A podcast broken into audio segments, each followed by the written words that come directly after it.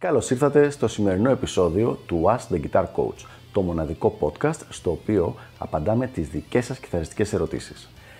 Αν ενδιαφέρεστε να εξελίξετε το παίξιμό σας στο maximum βαθμό, στείλτε μου ένα email στο email ioannis.ioannis.org για να σας ενημερώσω για τα πακέτα εκμάθησης κιθάρας του Elite Guitar Coaching.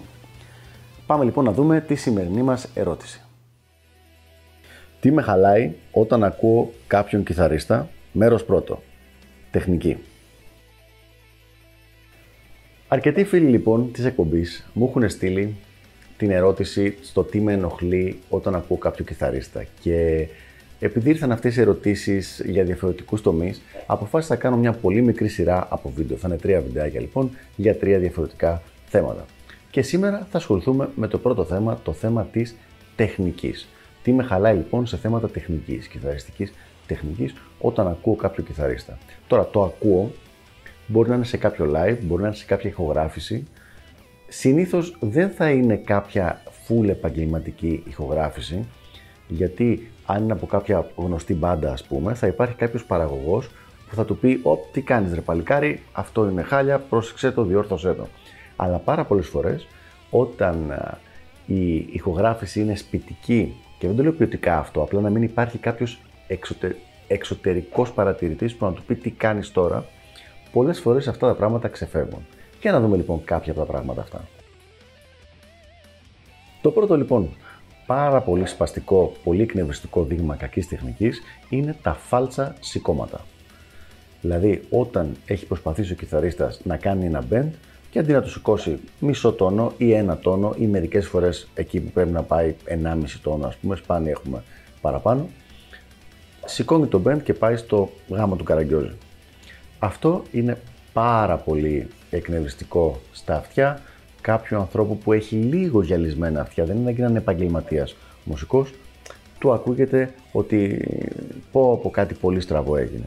Οπότε λοιπόν τα ακούρδιστα, τα λάθος σηκώματα είναι για μένα το πρώτο δείγμα κακής τεχνικής. Νούμερο 2. Το βιμπράτο.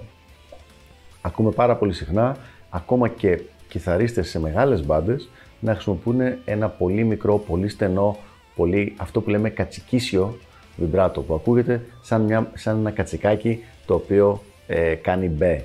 Εκείνη την ώρα κάνει τον ήχο που κάνουν τα κατσικάκια και δεν έχει καμία σχέση με το δυνατό καλό βιμπράτο που έχουν οι πραγματικά καλοί ροκ κιθαριστές όπως είναι ας πούμε ο Γκάρι Μουρ, ο Βίνι Μουρ, ο Ινδε Μάουνστιν, ο George Lynch και πολλοί ακόμα. Το βιμπράτο και μάλιστα το έχω πει και σε προηγούμενο βίντεο αν κάποιος κιθαρίστας διορθώσει το βιμπράτο του και τα σηκώματά του ξαφνικά χωρίς να έχει κάνει άλλες τεχνικές ασκήσεις και να έχει μάθει να παίζει καλύτερα ξαφνικά ακούγεται πολύ πιο επαγγελματίας. Οπότε το βιμπράτο είναι το δεύτερο πράγμα το οποίο με ενοχλεί όταν ακούω κάποιον ε, κιθαρίστα, συνήθως live, γιατί στις ηχογραφήσεις πολλές φορές προλαβαίνουν και μπορούν και τα διορθώνουν. Για να ενημερώνεστε κάθε φορά που ανεβαίνει καινούριο επεισόδιο, μην ξεχάσετε να πατήσετε subscribe εδώ κάτω και επίσης πατήστε το καμπανάκι ώστε να σας έρχονται ειδοποιήσεις κάθε φορά. Και τώρα συνεχίζουμε με το υπόλοιπο επεισόδιο. Το τρίτο λάθος λοιπόν είναι η ύπαρξη θορύβου. Δηλαδή ένας κιθαρίστας ο οποίος δεν κάνει muting, δεν σταματάει τις υπόλοιπες χορδές από το να ακούγονται και απλά παίζει αυτό που είναι να παίξει χωρίς να τον απασχολεί το αν θα ακουστεί πολύ θόρυβος από τις υπόλοιπες χορδές. Και πάλι αυτό είναι συνήθως θέμα που έχουμε στο live ή σε jump sessions. Δεν είναι κάτι στις ηχογραφήσεις γιατί εκεί συνήθως ακόμα και παραγωγός να μην υπάρχει, υπάρχει ένας recording engineer, ο οποίος θα του πει «Παλικάρι μου, ξαναπαίξω αυτό, δεν ήταν καθαρό» και στη χειρότερη θα του βάλει ένα πανί ή κάτι το πέρα στην αρχή στην κιθάρα, ώστε να μην ακούγεται ο θόρυβος τόσο πολύ.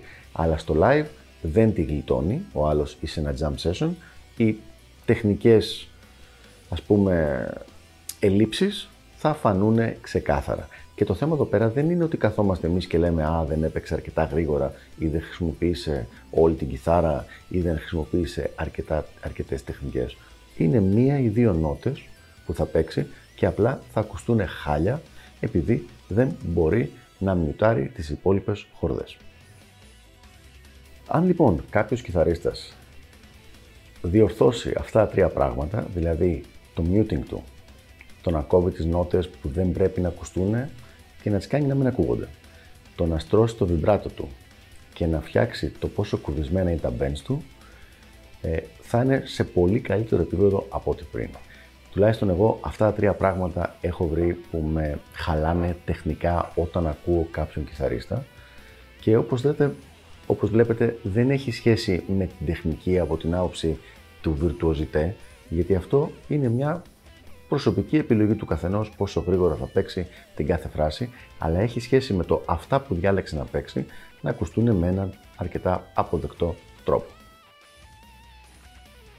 Αυτά λοιπόν για το συγκεκριμένο θέμα και θα τα πούμε στο επόμενο βιντεάκι όπου θα μιλήσουμε για το τι είναι αυτό που με ενοχλεί στο θέμα της όταν ακούω έναν άλλο κιθαρίστα μουσικά τι με χαλάει. Τα λέμε την επόμενη φορά.